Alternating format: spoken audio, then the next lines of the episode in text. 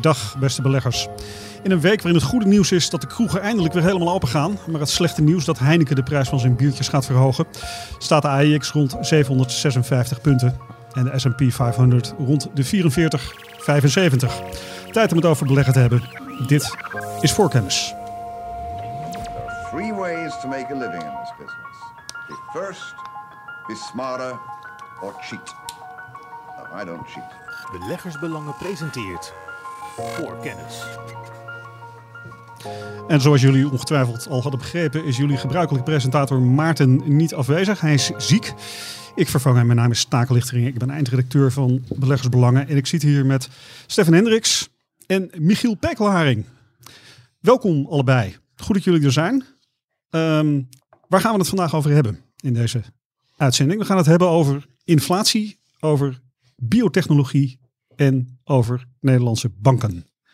In die volgorde. Maar voordat we dat gaan doen, gaan we eerst terugblikken op de, op de afgelopen week. Um, hoe zag jouw week eruit? Nou ja, een van de belangrijkste thema's van afgelopen week, uh, redelijk onvermijdelijk natuurlijk, was uh, de geopolitieke spanning, noemen ze dat dan altijd, um, op de grens van Oekraïne en Rusland natuurlijk. Um, die spanning vertaalde zich ook wel een beetje bijvoorbeeld uh, naar de aandelenmarkt. Dat ziet dan wel iedereen, maar eigenlijk ook op de obligatiemarkt. Want in combinatie met de inflatie, waar we het later nog over gaan hebben, uh, zag je bijvoorbeeld enorme uh, bewegingen in de volatiliteit van de um, Amerikaanse staatsobligaties, de zogenaamde MOVE-index. Die bereikte nieuwe hoogste standen dit jaar. Dan moeten we het wel even in perspectief zien, want tijdens het toppunt van de coronacrisis, dus medio maart 2020, lag hij nog anderhalf keer zo hoog.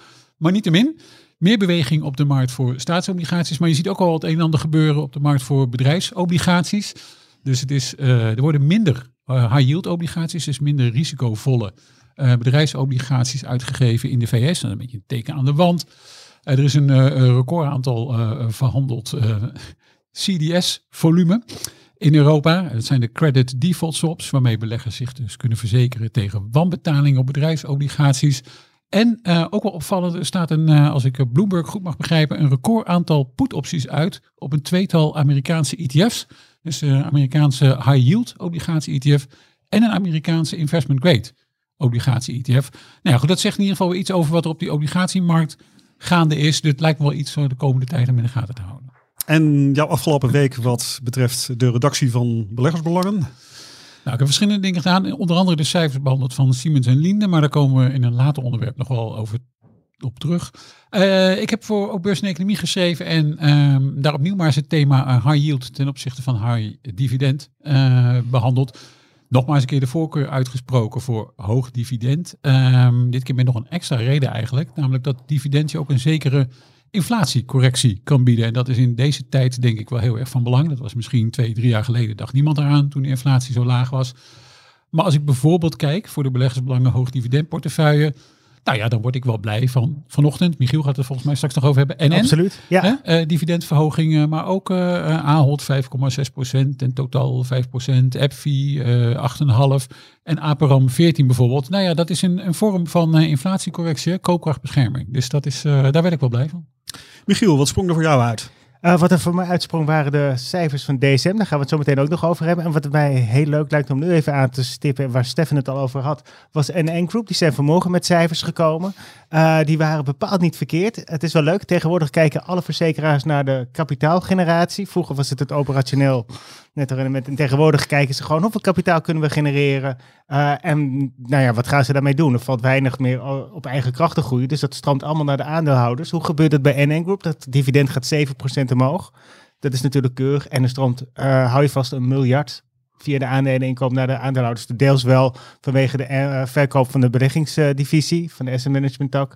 Maar ook op eigen kracht 250 miljoen eigen aandeleninkoop. Dat is iets waar de beleggers heel veel oog voor hebben. Dat zullen we zo meteen waarschijnlijk ook nog wel opkomen bij de banken. Want dat was, was weer een van de tegenvallers bij ABN en ING. Wat die zouden doen met aandeleninkoop. Ja, ik moet ook wel zeggen dat um, ik kijk inderdaad ook precies om die reden. Michiel net uh, schetst. Die, eh, hoeveel kapitaal hebben die uh, verzekeraars nu tot hun beschikking? Daar heb ik ze ook op geselecteerd, bijvoorbeeld voor de hoogdividendportefeuille. 213 procent Solvency 2. Ja, ja, en dat is eigenlijk, moet ik heel eerlijk zeggen, ook als ik die cijfers analyseer, gaat mijn oog ook altijd het eerste naar die solvabiliteitsratio. Ja. Dank. Dan eh, gaan we zo over naar de hoofdonderwerpen. Voor kennis. En daarmee beginnen we met, ehm, nou ja, een onderwerp waar we het een minuut geleden ook over hadden. Inflatie. Ehm, en met name hoe bedrijven daarmee omgaan. Ehm Stefan, eh, jij hebt eh, onder andere de conference call van uh, Linde beluisterd. Vertel eens, wat, eh, wat valt jou allemaal op bij dit thema? Nou, ik heb een heleboel conference calls beluisterd de afgelopen weken. We hebben veel cijfers behandeld, veel cijfers van bedrijven uit portefeuilles of bedrijven die ik gewoon volg. En er een aantal, ja, daar moeten we toch even over hebben. Want ik denk dat dat best interessant is over wat die bedrijven nu eigenlijk zeggen over wat er in de markt aan de hand is. Laat ik het beginnen, eh, Taken, nog met, met eentje daarvoor. Dus niet met Linde, maar laat ik het beginnen met Siemens. Dat was het eerste bedrijf dat ik behandelde. Eigenlijk hele goede cijfers. Dus die, eh, die orders die reizen helemaal de pan uit. Dus 42% meer in het eerste kwartaal van hun gebroken boekjaar. 24 miljard. De totale orderportefeuille is nu 93 miljard. Dus je denkt, nou dat gaat helemaal crescendo met dat Siemens. Dat is fantastisch. Alles komt daar binnenlopen. Waarom verhogen ze dan toch niet de winstverwachting? Een klein beetje voorzichtig, Siemens. Met als reden van, ja, het is voor ons ook lastig om aan componenten te komen. Want waarom liepen die orders zo hard op? Omdat er toch ook een aantal klanten was dat dacht, ja, laat ik die order nou maar plaatsen. Want ik heb eigenlijk geen idee wanneer dat precies geleverd wordt. En Siemens erkent dat ook, dat dat lastig is om te leveren. En Siemens zei ook zelf, nou, we moeten ook eigenlijk voor de rest van het jaar maar een beetje rekening houden met inflatie. Dus Siemens was, als je die conference call beluisterde, niet dat ze zonder vertrouwen waren. Het zag er allemaal goed uit, maar die hielden nog een klein slagje om de arm. En dan komen we inderdaad bij de conference call van Linde, eh, producent van industriële gassen. Daar werd ook heel vaak door analisten de vraag gesteld: hoe gaan jullie om met die inflatie? Dus, dus eh, hogere hè, energieprijzen natuurlijk, hogere stroomprijzen, hogere inputkosten, van alles en nog wat. En de topman van eh Linde, nou, die ging keer op keer eh, ging die er eh, nou, stevig in, in de zin van heel veel zelfvertrouwen. Zeg van nou, een deel van die kosten die berekenen we in één keer door. Dus daar hebben we niet eens last van. Die gaat gewoon op de rekening, dus dat merken wij niet eens. Die, die, die incasseren we gewoon direct. En een ander deel halen we terug. En dat zei hij ook een paar keer. Die halen we gewoon terug bij onze klanten. En dat duurt misschien één of twee kwartalen. Het heeft ook te maken met het type contract. Man. Maar dat halen we terug. Dus daar kunnen jullie op rekenen. Dus jullie gaan het zien. Eerste kwartaal dit jaar, tweede kwartaal dit jaar gaan jullie bij ons. Als wij dat allemaal keurig weer weergeven, zien jullie bij ons dat de prijzen hard oplopen. Nou, concurrent Air Liquide, hetzelfde verhaal. Deel doorberekend, deel gezegd, luister, één, twee kwartalen, hebben het terug. Maar dan zijn er natuurlijk ook nog een aantal andere bedrijven. Dus ik las eh, eh, eh, verhalen van de collega's, bijvoorbeeld of het nou betrof een Ahold of Heineken of Vagon, waar, hè, waar inflatie ook een rol speelde en, en geen positieve in dit geval. Zelf was ik bijvoorbeeld ook nog wel verrast door een sector die ik ook volg, de zogeheten Contract Research Organizations. En dat zijn bedrijven die helpen farmaceuten en biotech concerns met het opzetten van hun klinische testen en het doorvoeren daarvan. Die hebben dus ook last van inflatie. Dus daar gingen, die aandelen gingen ook vrij rap onderuit. Onder andere Medpace, die ging heel hard. En IQVIA, die ging toch ook wel eh, vrij hard. Waarom? Omdat de topman zei, ja, waar we echt last van gaan krijgen, waar ik nu al een beetje voor wil gaan waarschuwen, is dat gewoon de loonkosten op gaan lopen. Dus inflatie loopt op, we kunnen de mensen eigenlijk niet krijgen. Dus eh, luister, dat, dat tikt aan. Ja, Dat aan. ik, ik moet opeens weer denken aan de zakenbank in de VS. Dit is precies wat we aan het begin van het kwartaal hebben. Meestal als het eh, kwartaal begint, dan komen de Amerikaanse zakenbanken, JP Morgan, Goldman Sachs met cijfers. En dit is precies het gevaar waar die al voor waarschuwden. Het is gewoon sectorbreed. Je zou bijna moeten kijken naar sectoren waar je heel weinig loonkosten hebt. Ja, het is interessant of sectoren waar bijvoorbeeld, ehm altijd niet bewust, want daar twijfel ik nog steeds een beetje aan, bedrijven tot een andere strategie komen die nog wel heel gunstig is. En ik moet dan altijd meteen denken aan de Duitse autobouwers. Dus geconfronteerd met een tekort aan halfgeleiders, met eh, stijgende prijzen van die halfgeleiders, hebben die eigenlijk nu een soort kleine strategische verschuiving gemaakt van hè, de goedkopere, kleinere auto's niet meer te maken of minder te maken en zich te richten op dat luxe segment waar de marges hoger zijn. En opeens zie je in tijden waarvan je misschien zou denken, nou ja, hoe, hoe gaat dat precies aflopen met die marges van die autobouwers? En die schieten gewoon omhoog. Dus eh, Mercedes-Benz Groep, zoals ze tegenwoordig weer heten, BMW, die marges zien er echt ontzettend goed uit. In wat voor sectoren kunnen ze dat nog meer doen? Nou, er zijn een aantal sectoren waar je misschien, en zo direct ben ik wel heel erg benieuwd naar Michiel, want ik heb nu al een aantal eh, eh, bedrijven genoemd eh, van andere collega's die erover geschreven hebben. Dus ik, ik ben zo heel erg interessant naar de ervaringen van Michiel in de sectoren die hij volgt. Waar je het wat minder eh, ziet, bijvoorbeeld, is in de sector farmacie. Daar krijg je eigenlijk niet zo heel veel ehm, ja, de, prijsstijgingen proberen ze wel door te voeren, maar die, maar die prijsdruk van die ingrediënten die allemaal oplopen, dat is eigenlijk geen thema. Als je daar de, eh, de conference calls ziet. Dus dat is eigenlijk wel een, een hoek waar je in kunnen gaan zitten. Eigenlijk alles wat mij betreft, waar je nou ja, de zogenaamde pricing power hebt. Ehm, en daar komen misschien, daar kom misschien nog wel op terug. Daar moet ik aan denken, de, de grote merken inderdaad. En dat is bij de industriële gassen natuurlijk eh, eh, extreem, want zoveel partijen zijn er niet. Nee, er zijn er in principe, ja, er zijn er een, een, eh, wel, ve- wel veel, maar ook heel veel kleine. Ja, en er zijn er, zijn er drie die gewoon echt, eh, eh, drie 800 pound gorillas, heb ik eh 20 jaar geleden geloof ik ooit eens voor het eerst gehoord. Zoals dat omschreven wordt, de gigantische partijen. Dan hebben we het inderdaad Air Liquide, Linde en dan nog het Amerikaanse Air Products. Dat zijn de partijen die die markt domineren. Dus dat helpt. Maar de, de noodzaak van jouw product helpt dus ook. eh en de mate waarin je die prijzen dan inderdaad door kunt berekenen. Hey, in eerste instantie kom je natuurlijk altijd terecht bij de, nou ja, zeg maar tussen aanhalingstekens, de veroorzakers hè, van die prijsstijging. Jullie zeggen, nou ja, olie en gas, die, die zullen het dan wel goed doen. Mijnbouw zal het dan ook wel goed doen, want dat zijn de producten die natuurlijk zorgen, eh, de, hè, dit, zeg maar de, de, de start, het startseingave voor dit soort. Maar er zijn dus ook nog wel andere sectoren, maar er zijn dus ook inderdaad wel sectoren waar je negatief door eh, werd verrast. Want wat ik zei, die, die partijen die die farmaceuten helpen met het opzetten van die klinische testen, dat was, moet ik heel eerlijk zeggen, was een klein beetje verrast daardoor. Want het, er is niet echt geldgebrek binnen de farmahoek. Dus binnen biotech begint het iets krapper te worden, maar dat is iets voor een volgend onderwerp. Maar daar gaat het dus ook echt heel hard. Dat is wel verbazingwekkend. Maar volgens mij, Michiel, heb jij denk ik ook wel andere ervaringen. Ja, niet zozeer dat ik denk van daar gebeurt het, maar meer dat ik met verbazing sta te kijken naar bijvoorbeeld technologie. Want normaal zou ik eh, zeggen van een sector waar je een heel weinig, waar loonkosten een heel klein deel van de totale kosten vormen, is technologie.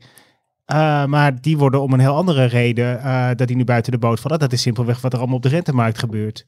Andere bedrijven, je zou ook zeggen bepaalde segmenten van de industrietak, omdat er daar grotendeels geautomatiseerde processen zijn, dat loonkosten ook niet zo'n doorslaggevende factor zijn. Maar die worden juist weer uh, ja, onderuit gehaald door die hoge grondstofkosten. En wat dat betreft, een, mooie, uh, wat, wat mij deze week trof, uh, was, was het verschil tussen AXO en DSM. Dat vond ik echt uh, heel, heel inzichtelijk. In zoverre, nou, omzet uh, Axo Nobel, vierde kwartaal 7%. Nou, denk je, dat is een keurig kwartaal. Maar wat gaat er achter schuil? 12% ho ja, hogere prijzen en 7% volumedaling. Uh, 6% volumedaling. En als je kijkt naar december, toen lagen de prijzen 40% hoger. Dus ze schrijven wel als een gek alles door naar hun klanten. Maar operationeel zitten ze nog klem. Simpelweg omdat ze zelf ook onderdelen tekort hebben. Ze kunnen niet leveren, ze kunnen hun beloftes niet nakomen. Wat gebeurt er met de EBITDA? Die gaat met meer dan 20% onderuit. Andere kant van het spectrum zit aan DSM. Toeleveringsketen is net wat beter op orde. 60% omzetgroei, uh, nou iets minder. Maar 6% volumegroei, 7% prijsgroei. Die, die doen het gewoon op alle kanten beter. En dan zie je ook gewoon het EBITDA, uh, het aangepaste EBITDA met 13% oplopen. Het is, uh, je ziet nu eigenlijk als het ware, nu wordt het app en nu zie je welke bedrijven er wel een zwembroek aan hebben. Ja, en ik denk dat het gewoon uh, ook wel van belang is als je nou naar je eigen portefeuille kijkt. Ik doe dat voor mijn eigen portefeuille ook. Dus heb ik dan eigenlijk wel een beetje een goede balans van uh, allerlei bedrijven die ik daarin heb zitten. Hè. Dus, dus het is dus wel van belang, denk ik, dat je weet eigenlijk allemaal niet precies wat er met de inflatie gebeurt. Want ik kan ook nog wel scenario's maken waarin de inflatie gewoon weer serieus terug gaat vallen later in het jaar. En dan hebben we het misschien over dit thema helemaal niet. Dan hebben we het misschien over het thema de verdwenen inflatie. Maar om je portefeuille misschien als geheel een beetje in te richten, zijn het wel dit soort bedrijven waar je denk ik ook een beetje naar moet kijken wat mij betreft. Dus ook uh, inderdaad die, die eerste sectoren, de, de voor de hand liggende, je olie en gas en je mijnbouw, maar ook nog wel de sectoren dus met echte, nou, zoals de Engelsen zeggen, pricing, Pricing power. power.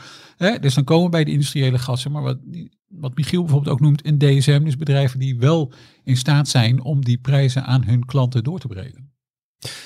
Dankjewel. Voor kennis. Het volgende onderwerp, dat is uh, iets waar jullie allebei heel goed in zitten. Uh, biotechnologie. Um, daar, zijn, uh, daar vallen rake klappen in die sector, in de Verenigde Staten met name, Steffen. Niet waar? Ja, dat, dat, dat kun je nog wel zeggen. Dat, vorig jaar eigenlijk was het al niet echt, um, maar zeggen, ontzettend prettig toeven in de biotechsector. Daar heeft Michiel vorig jaar augustus, als ik me niet vergis, in deze podcast ook al aandacht aan besteed.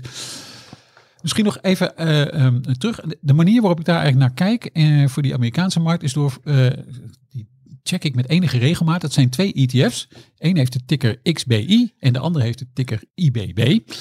Um, de IBB is de iShares Bio Nasdaq Biotechnology ETF. Die is ook in Nederland verhandelbaar. En die XBI is een State Street eh, S&P Biotech. Nou, dan denk je, waarom geef je al deze informatie? Nou, er is, nog wel een idee achter.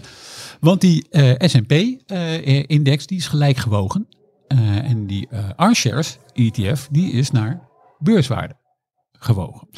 Nou, wat je eh, vorig jaar zag, is dat die gelijkgewogen ETF, waar dus veel meer kleinere biotech-bedrijven ook in zitten, die misschien een wat, betere, een wat beter idee geeft over wat er op die markt als geheel zich eh, afspeelt, die gingen een procent of 20 in de min. Terwijl die grote biotechbedrijven, die bleven nog wel redelijk liggen. Die presteerden ook niet super, een procentje in de plus, denk ik. En dat was het dan wel, maar in ieder geval gingen die niet zo hard onderuit.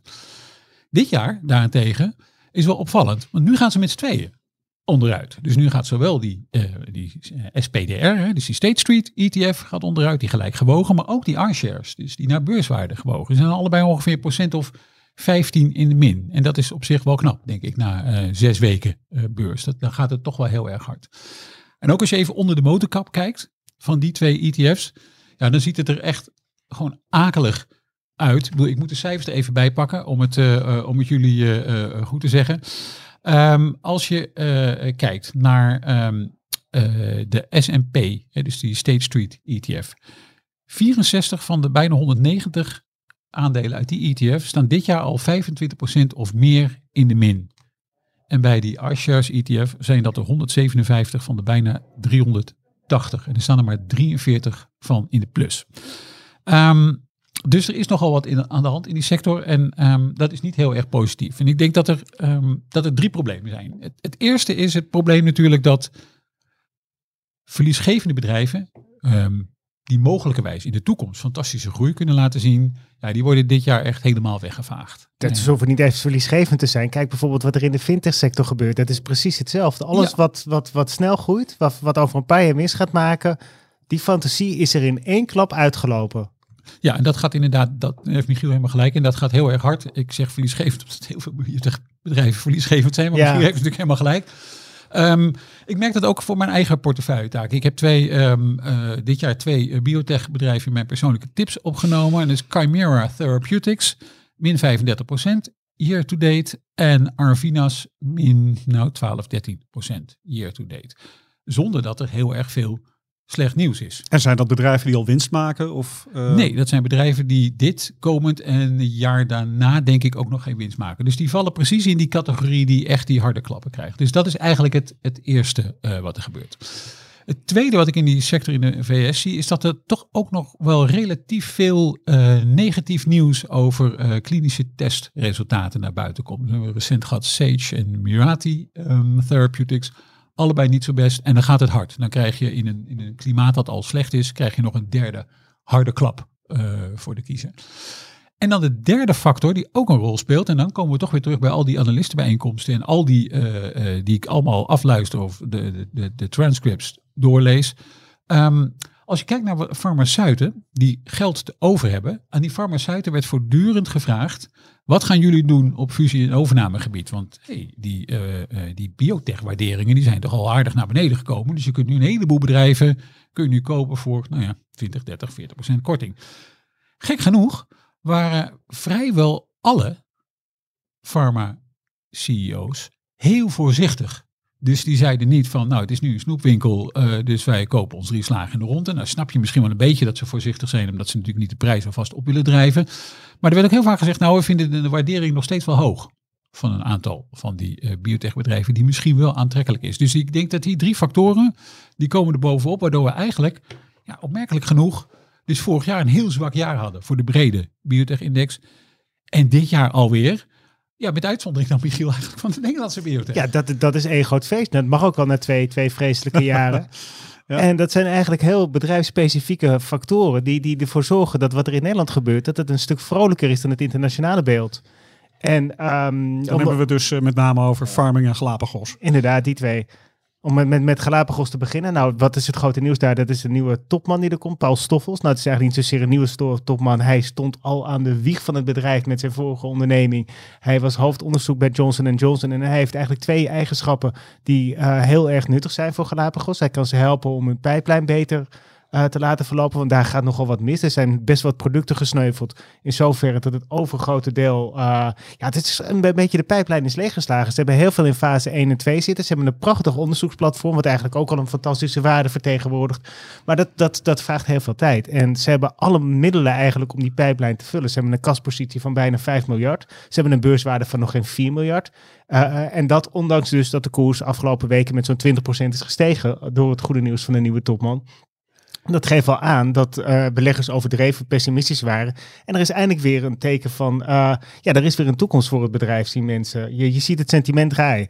Bij... Ja, ja, maar Michiel, bij, bij zo'n Galapagos, hè, wat ik, je, je ziet vaak die sommetjes, hè, die zegt van, nou, je kunt het bedrijf al kopen en dan krijg je eigenlijk de zak geld die er nu nog ja, in staat. Ja, de cashburn inderdaad. Precies, en, en waar wordt het, en misschien is dat nog wel het grootste voordeel van die nieuwe topman. Want je vraagt je natuurlijk toch altijd wel af, als je zoveel cash hebt, ja. waar gaat dat eigenlijk naartoe? Hè? Dat zie je natuurlijk wel vaak, ook binnen de farmasector. Als er heel veel cash is, dan vraag je je ook af van, ja, waar gaat dit nou eigenlijk, hè? wordt dat nou zinnig besteed? En die, en die vraag, ja, correct me if I'm wrong, hè, Michiel, die vraag lijkt nu bij Galapagos positiever beantwoord te worden nu er een andere topman zit, krijg de, Nee, de, niet zozeer dat. Er komt een antwoord op. Want in eerste instantie, het geld was natuurlijk bedoeld voor het opbouwen van een eigen verkoopapparaat en eventueel middelen om via dat verkoopapparaat in Europa naar buiten te brengen. Voor het mooie nummer, uh, ja, Vergotenip, wat het uiteindelijk niet geworden is in de VS.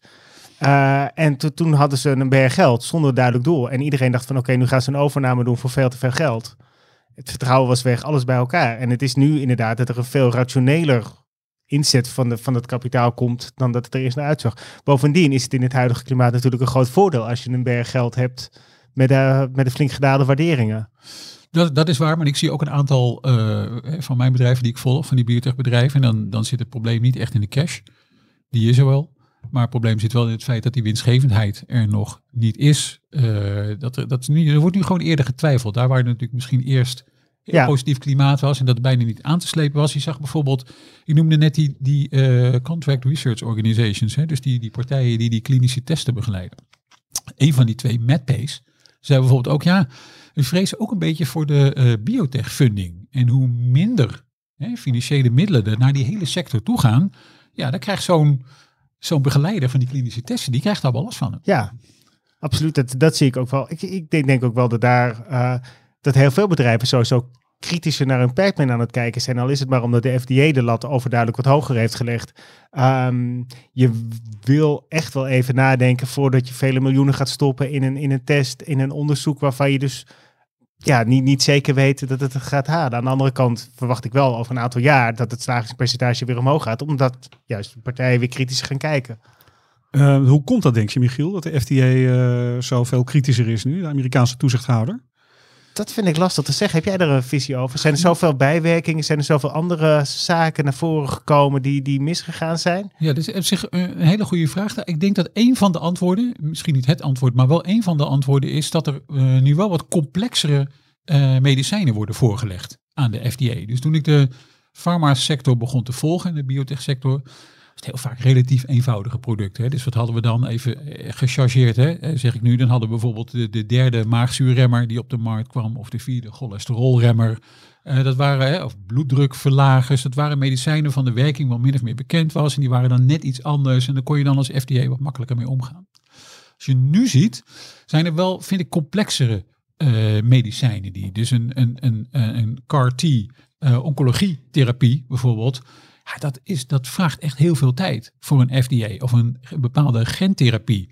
Dat zijn hele lange onderzoeken, uh, heel erg complex. Uh, nou, we hebben natuurlijk net die, een, een, een uh, nieuw type vaccin gehad, hè, op mRNA-basis. Mm -hmm. Dat is natuurlijk heel snel gegaan, omdat de noodzaak wereldwijd van die vaccins heel erg groot was. Ik denk onder tussen aanhalingstekens normale omstandigheden had dit, hè, dit type vaccin misschien ook wel veel langer door allerlei FDA-hoepels moeten lopen, omdat het zo nieuw was. Dat is, dus dat is een beetje een uitzondering, denk ik, op een, uh, op een aantal andere um, complexere medicijnen die nu uh, voorgelegd gaan worden. Je ziet binnen de pharma- en, en biotechsector ook vaak een verschuiving nu naar wat men dan rare diseases noemt. Hè? Absoluut, maar deels ook wel, omdat er heel veel middelen die dan op de markt zijn. Ik, ik heb het idee dat de lat voor medicijnen voor... Uh, ja, aandoeningen waar al een goed middel voor is, dat die een stuk hoger is komen te liggen. Dat elke bijwerking eigenlijk eh, een flinke horde is nu voor, voor de FDA. Want hoe meer ik erover nadenk, hoe meer middelen gewoon gesneuveld zijn eigenlijk op de bijwerkingen.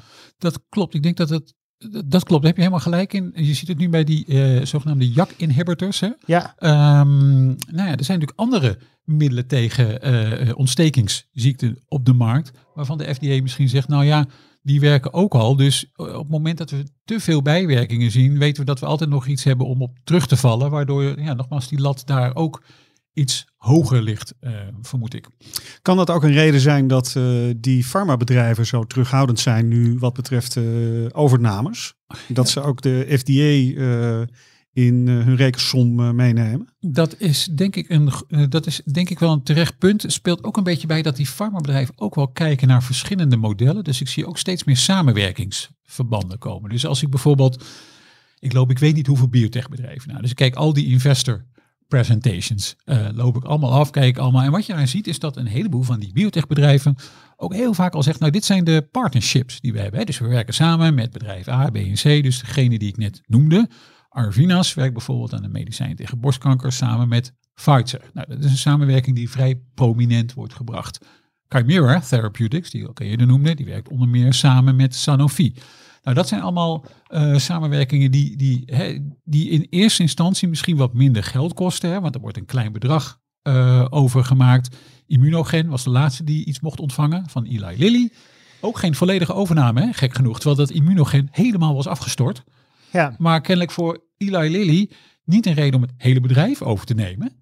Want ze zeggen, nou, we gaan een, een research samenwerking Dit aan. is ook al een poos gaan. Ik moet denken aan Genmap, eh, Genmap en Johnson Johnson. En natuurlijk ook aan, aan Gilead en eh, Galapagos. Je ziet het steeds meer. Je, je werkt samen. Waarom zou je dan inderdaad een bedrijf overnemen als je ook van afstand... Je hebt eigenlijk al alle rechten in handen. Ja, je kunt het helemaal kun je het helemaal op je balans zetten. Maar waarom, waarom dan inderdaad iets, iets veel geld uitgeven om dat kleine beetje onzekerheid eruit te krijgen? Ja, ik geef, nou, ik geef nog niet helemaal op daar in, de, in, de, in, de- in deze. eh, want er zijn bedrijven met ongehoord diepe zakken. Ja. dus om, om er maar eens één te noemen, Pfizer bijvoorbeeld. Ehm, nou, we weten allemaal waar Pfizer de afgelopen tijd zijn geld mee heeft verdiend. En dan gaat de dividend in december met uit mijn hoofd 2,6% omhoog, geloof ik. Extra aandeleninkoop niet aangekondigd. Maar ondertussen blijft het geld ja, binnenstromen. Mhm. Bi- Voor zover iets naar binnen kan gutsen, dan is, dan is, het, dan is het dat wel. Ehm, dus ik vermoed dat er toch nog een aantal van die, eh, eh, van die farmaceuten wacht op een goede kans. En wat denk ik wel ietsje anders is, eh, ook door de dingen die Michiel eerder heeft gezegd, is dat er wordt gekeken naar eh, biotechbedrijven die misschien net ietsje verder zijn in hun ontwikkeling. Dus eh, niet alleen maar op, op medicatie in fase 1, hè, dat we een beetje aan, het, aan de start zitten van al die klinische testen, maar dat eigenlijk wordt gekeken naar wat verder. Dus in ieder geval fase 2 of soms misschien zelfs begin fase 3, zodat er wat meer duidelijkheid is over de succeskans van Ja. zo'n medicijn.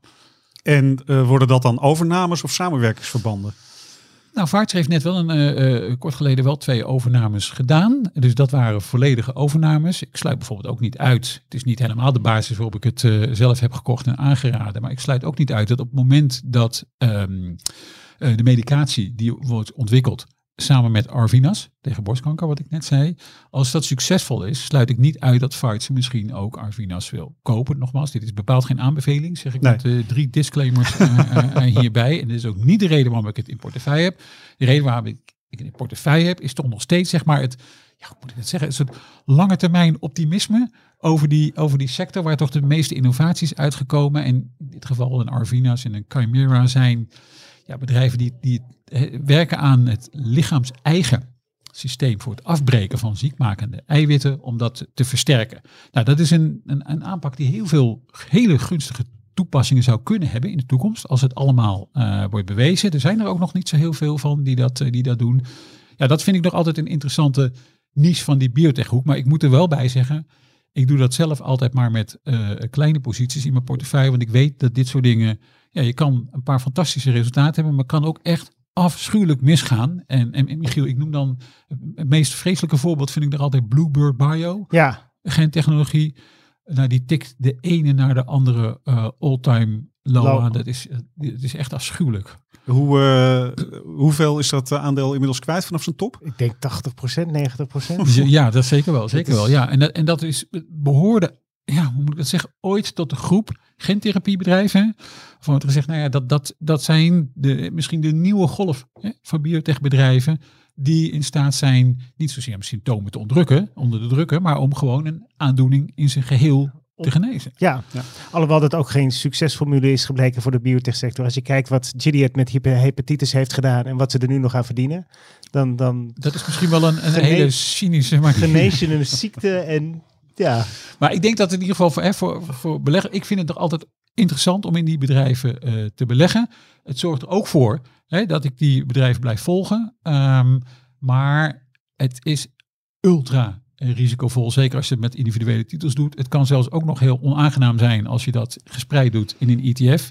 Maar ja, zoals Michiel, hè, je, je Galapagos en farming, ja, ja, voor dit jaar is het gewoon sensationeel begonnen. En dan hebben we het nog niet eens over farming gehad. Die ja misschien moet dat toch nog heel even Heel even. Ja, ja, Ja, zeker. Leniolisib, een, echt een niche-middel. Ze hebben het eh, eigenlijk overgenomen van Novartis. Ze hebben positieve resultaten gepubliceerd. Ze hopen later dit jaar toestemming te vragen in eh, de EU, later ook in de VS. Dan zou het middel volgend jaar op de markt kunnen komen. Dan krijg je opeens een heel ander beeld van een, van een biotechbedrijf dat eigenlijk een niche-speler is. Waarvan iedereen had gedacht van die, die zitten in een hoek die het heel moeilijk krijgt. Want er zaten heel veel middelen in eh, voor de... Ja, ze hebben één product op de markt, Ruconest heet dat.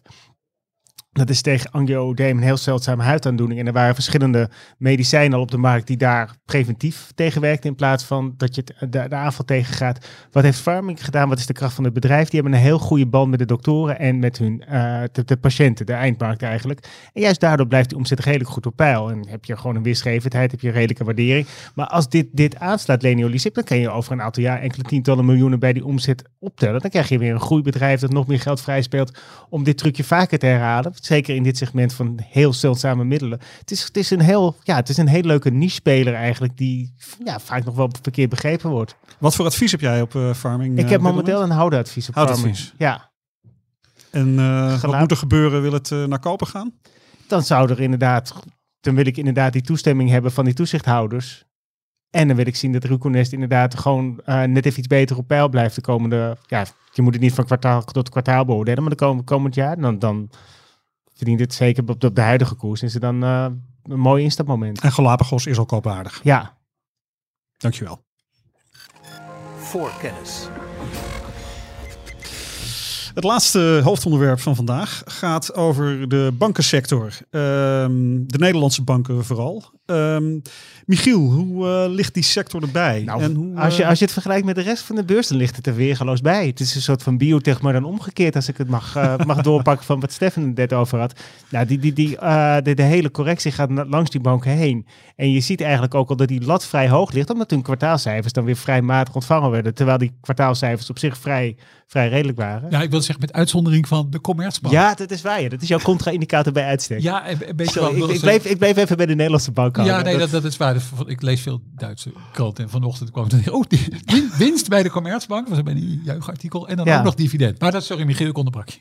Nou, die dividend, dat, dat, gaat, dat loopt als het loopt bij de banken. Maar het punt is eigenlijk waar iedereen over struikelde, was de aandeleninkoop. Omdat ze best wel wat geld vrij spelen. Eh, simpelweg, ze hebben, er, er komt nieuwe regelgeving aan Basel 4. Als je kijkt naar hoe die buffers nu zijn, dan houden ze ook dan gewoon voldoende geld over om met de aandeelhouders te delen. Maar dat was best wel, eh, best wel een koude douche in zoverre dat ABN AMRO 500 miljoen toezegt eh, in te gaan kopen aan eigen aandelen. ING deed in dat opzicht helemaal geen, geen nieuwe beloftes. Die gaan gewoon door waar ze mee bezig waren.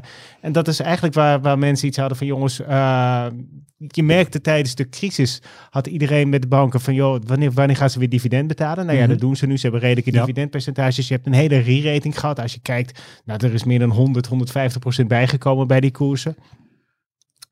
Ehm, en eh, de- waar, waar- waarom schieten die koersen omhoog? Volgens mij is dat vooral een sectorrotatie. Dezelfde reden waarom de biotechs, waarom de fintechs allemaal omlaag gaan. Dat iedereen nu positie kiest voor de inflatie, de hogere rente.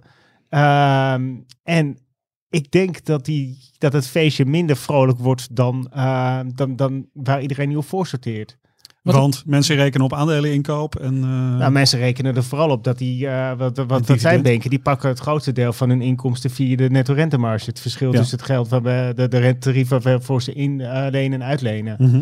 En ABN AMRO had in dat op zich nog wel een tegenvaller. Die zei van, ja, we verwachten dat de rente, netto renteinkomsten dit jaar 5, 5,1 miljard worden. Nou, dat is minder dan vorig jaar. En het is veel minder dan de nou, 5,2, 5,3, 5,4 miljard die iedereen in zijn Excel-sheetje al had ingevuld. Wat, wat nou wel gek is eigenlijk, want eh, het roept wel een paar vragen op, hè, wat, wat die banken nu doen. Bijvoorbeeld, ehm, waarom is er niet meer duidelijkheid? Waarom zijn ze daar niet ehm, naar hun beleggers toe enthousiaster over? Hè? Dat ze we kunnen misschien meer inkopen. Of normaal gesproken, als je het geld hebt, dan zeg je, nou kijk eh, naar een eh, en en en en. Maar er zijn nog andere bedrijven die zeggen, nou, we doen dat graag. Hè? Dus, ehm, eh, en ook nog, waarom loopt die rentemarge eigenlijk dan ietsje terug?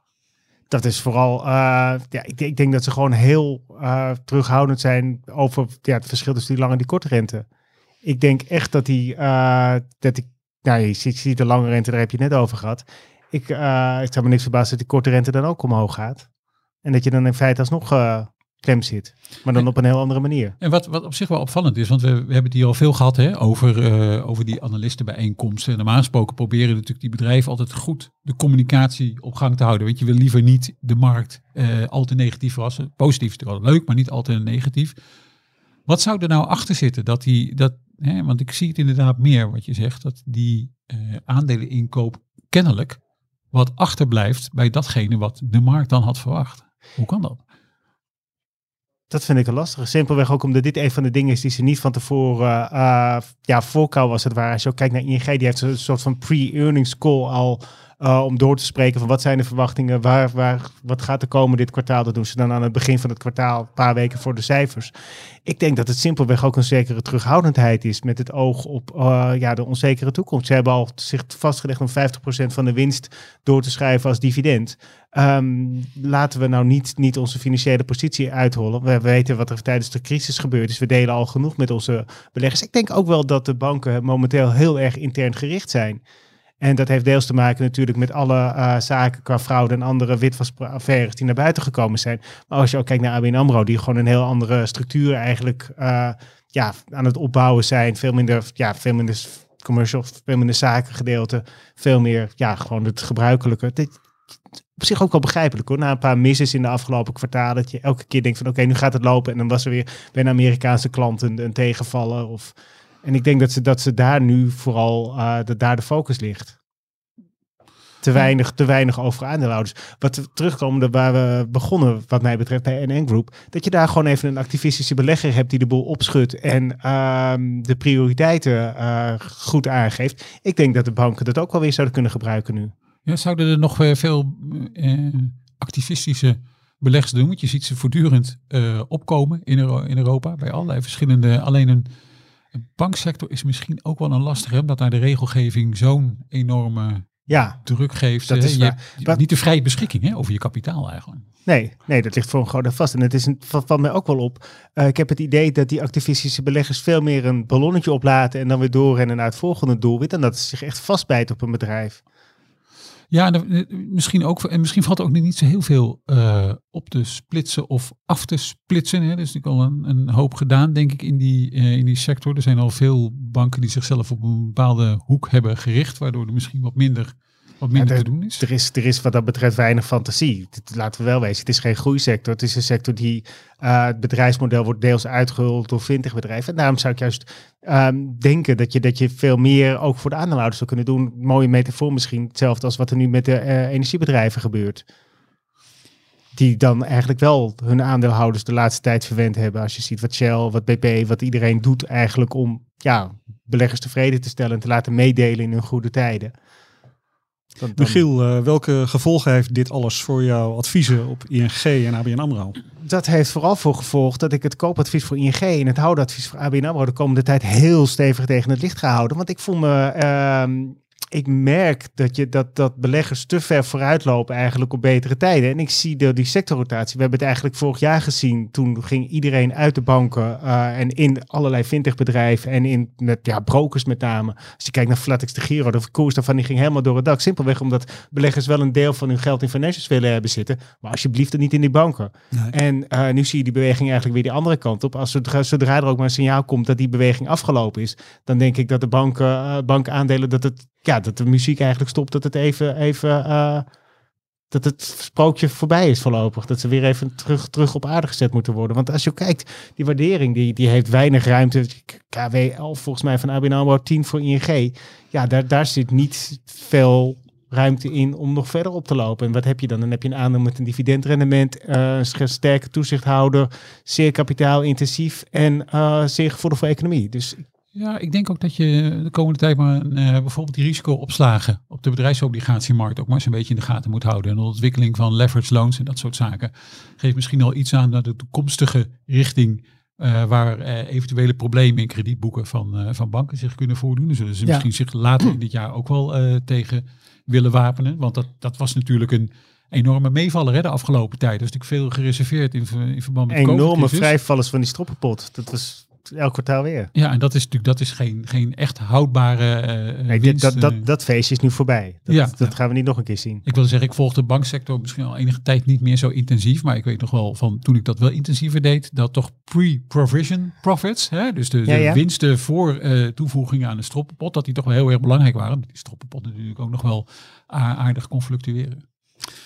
Nou, het is duidelijk. ABN, AMRO en ING staan nadrukkelijk op de watchlist. Beleggers, wees gewaarschuwd. Voor kennis. Daarmee hebben we de hoofdonderwerpen van deze aflevering van Voorkennis gehad. En gaan we naar de vooruitblik. Ehm, ik kan me voorstellen, eh, Michiel, laat ik met jou beginnen, dat daar eh, veel cijfers bij zitten de komende tijd. Waar ga jij de komende week naar kijken? Nou, we hebben NN Group gehad. Ik ga kijken naar ASR. Ik heb, ehm, vind het altijd een heel fascinerend bedrijf. Ze zijn operationeel ijzersterk. Ehm, ze, ze richten zich volledig op de Nederlandse markt. Ze zeggen ook van ja, wij zijn een kleine vijver, althans een middelgrote vis in een kleine vijver. Het buitenland is voor vakanties. Wij kijken niet verder dan dat. En tot nu toe doen ze dat operationeel heel sterk via kleine overnames. Uh, hun eigen doelstellingen verslaan ze al zo lang op zo'n manier dat ik denk van jongens, kan die lat niet wat hoger? Ik ben heel benieuwd wat er bij die cijfers naar buiten komt.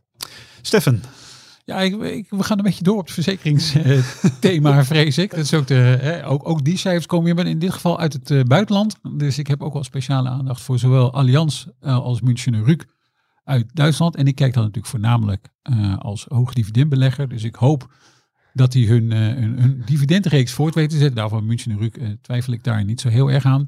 Eh, bij Allianz zit dat volgens mij ook wel goed.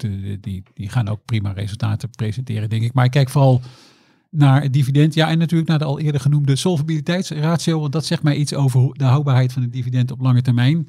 En voor München eh, specifiek ben ik eigenlijk nog wel geïnteresseerd ook in... Het is natuurlijk een bedrijf dat met enorme schades te maken heeft. En onder andere ook heel veel klimaatschades. Eh, en daar zullen, denk ik, nou ja, wel steeds meer vragen door beleggers over worden gesteld. Want die, die herverzekeraars, die hebben wat ze dan noemen een bepaald risicobudget. En ze maken inschattingen van wat er door zo'n jaar heen of door jaren heen kan gebeuren. En daar worden dan de premies die ieder jaar worden vernieuwd, die worden daarop aangepast. Ja, die zijn natuurlijk wel, eh, er is nogal wat gebeurd. Ja, kijk maar naar buiten nu met de stormen die ons over, ons trekken. Nou, dat soort zaken dus. En dat, dat betekent misschien, eh, ik hoop het in ieder geval niet, maar dat betekent misschien dat eh Münchener Rück een wel wat ruimere kapitaalpositie nodig heeft. Of in ieder geval dat, dat de risicobudget van, van eventuele schadeuitkeringen wat moet gaan vergroten ten opzichte van de huidige Mhm. situatie. Dus dat is wel iets waar ik in ieder geval voor de middellange termijn, voor zijn aandeel is Münchener Rück nog wel extra eh, naar uitkijk eerlijk gezegd. Want de grote klappen komen altijd bij die herverzekeraars terecht. Hè? Bij de, de gewone verzekeraars die stallen natuurlijk een deel van die hele grote risico's bij die herverzekeraars. Die proberen dat ook wel weer te verspreiden. Maar het neemt niet weg, als de grote harde klappen komen, dan komen de hardste klappen toch altijd bij de en herverzekeraars. zie je wat dat betreft ook een ontwikkeling eh, de afgelopen jaren bij München Rück, dat het, eh, dat het toeneemt, de schadepost? De, eh, nou ja, dat houden ze altijd zelf heel erg keurig bij. Eh, en ja, inderdaad, er we hebben natuurlijk eh, overstromingen gehad. Nou, dat, dat gaat hard. Dat hebben we natuurlijk ook al bij de tussen aanhalingstekens gewone verzekeraars gezien. Trouwens ook in, in Nederland al, hè, waar, Ja. waar redelijke bedragen voor opzij gezet moesten worden. dat gaat natuurlijk, nou, wat ik zei, bij die herverzekeraars gaat altijd de factor zoveel overheen. Dus dat hakt, er, dat hakt er altijd wat harder in. Um, en ja, en de vraag is natuurlijk, in welke markten wil je nu eigenlijk groeien? Hè? Cybersecurity, cyber risks is er bijvoorbeeld ook nog eentje. Maar dat kunnen ook hele grote bedragen zijn. Hè? Als er bijvoorbeeld uh, nou ja, zeg maar wat kerncentrales stilvallen, et cetera. Nou, dan heb je natuurlijk hele grote schades. Die moeten ergens verzekerd worden. Dus dat, het, is, het is een ontzettend interessante sector. Het is een hele suffe bedrijf. Maar ik vind het, wat erachter zit, is heel erg, heel erg interessant. En de laatste wil ik dan ook nog even noemen. Um, Iberdrola, Spaans nutsbedrijf, komt ook volgende week met jaarcijfers. Die nutsbedrijven natuurlijk zo, die zitten in de eye of the storm. Hè? Dus um, ja, die, die hebben natuurlijk energieprijzen al meestal afgedekt voor een jaar verder. Uh, maar die werden wel door, eigenlijk door allerlei regeringen aangesproken op... hé, hey, waarom zijn die stroomprijzen zo hoog voor, onze, uh, voor ons midden- en kleinbedrijf en voor uh, alle gezinnen? Daar moeten jullie wat aan doen. Nou, daar is er heel veel rumoer over geweest. In Spanje zijn er strenge regels ingesteld. Die bleken eigenlijk helemaal niet houdbaar te zijn. Die nutsbedrijven proberen zich wel een beetje te verweren met het argument van ja, luister, Enel deed dat ook, Italiaans nutsbedrijf, van ja, maar wij hebben het al vastgelegd voor een jaar. Dus wij zijn niet degene die die gigantische stroomprijzen incasseren. Dan moet je misschien een paar deuren verder zijn. Tot nu toe gaat dat redelijk voor die sector. Um, maar de, de, de, druk is wel hoog. En het enige, eh, laat ik het dan mee afsluiten. Het enige wat ik dan nog bij kan zeggen is dat er de aandacht over um, zijn er bedrijven die het geld terug moeten storten? Zie ik in ieder geval in de Anglo-Saxische pers ook wel een beetje naar oliebedrijven nu gaat. Naar een BP, BP en Shell. Hè? Absoluut. Ja. Um, waardoor misschien uh, de Iberdrola's en Enels van deze wereld uh, eventjes uit het, uh, uit het, misschien een klein beetje uit het zicht van de autoriteiten verdwijnen. Mag ik dan nog één vraag stellen? Want ik weet nog dat we hier vorige keer zaten en dat jij het had over het percentage van de leveranties voor het nieuwe jaar, wat, waarvan die bedrijven zich af van prijs verzekerd hadden. Ja. Is, dat, is dat iets wat zometeen ook weer naar buiten komt? Is dat, dat komt ook weer naar buiten. En, en als ze het al zelf niet publiceren, wat ze meestal wel doen, dan is dat vaak een van de eerste vragen die worden gesteld, gesteld op de. Ja, en dat, dat is natuurlijk echt een cruciale vraag. En dan zijn er twee eigenlijk. Eén, welk percentage heb je nu precies afgedekt? Nou, dat proberen ze meestal hoog te doen, hè, dus zo'n 90, 95 procent. En vraag twee is natuurlijk, tegen welke prijs heb je, heb je dat ook alweer afgedekt? Ja. En tegen welke prijs, dat kon dan nog wel eens. Een, uh, als dat iets te uit de hand gelopen is, iets te gunstig bedoel ik daarmee uh, voor de nutsbedrijven. Ja, dat kan dan nog wel eens een kleine politieke voetbal worden. Als ik nog even een anglicisme erin mag gooien. Uh, want als dat uh, erg oploopt, dan komen die winsten natuurlijk wel bij die nutsbedrijven terecht. Hè? En, en dat betekent wel dat jij als klant bij een elektriciteitsbedrijf, dan betaal jij wel gewoon Wat dat elektriciteitsbedrijf ook heeft uh, afgedekt op, op de markt. Dus um, ik vermoed dat het laatste woord er nog niet over is gezegd. Dus ik ben ontzettend benieuwd naar de jaarcijfers. Dankjewel. Daarmee zijn we aan het einde gekomen van deze aflevering van Voorkennis. Dank voor het luisteren. Michiel, Steffen, dank voor jullie medewerking.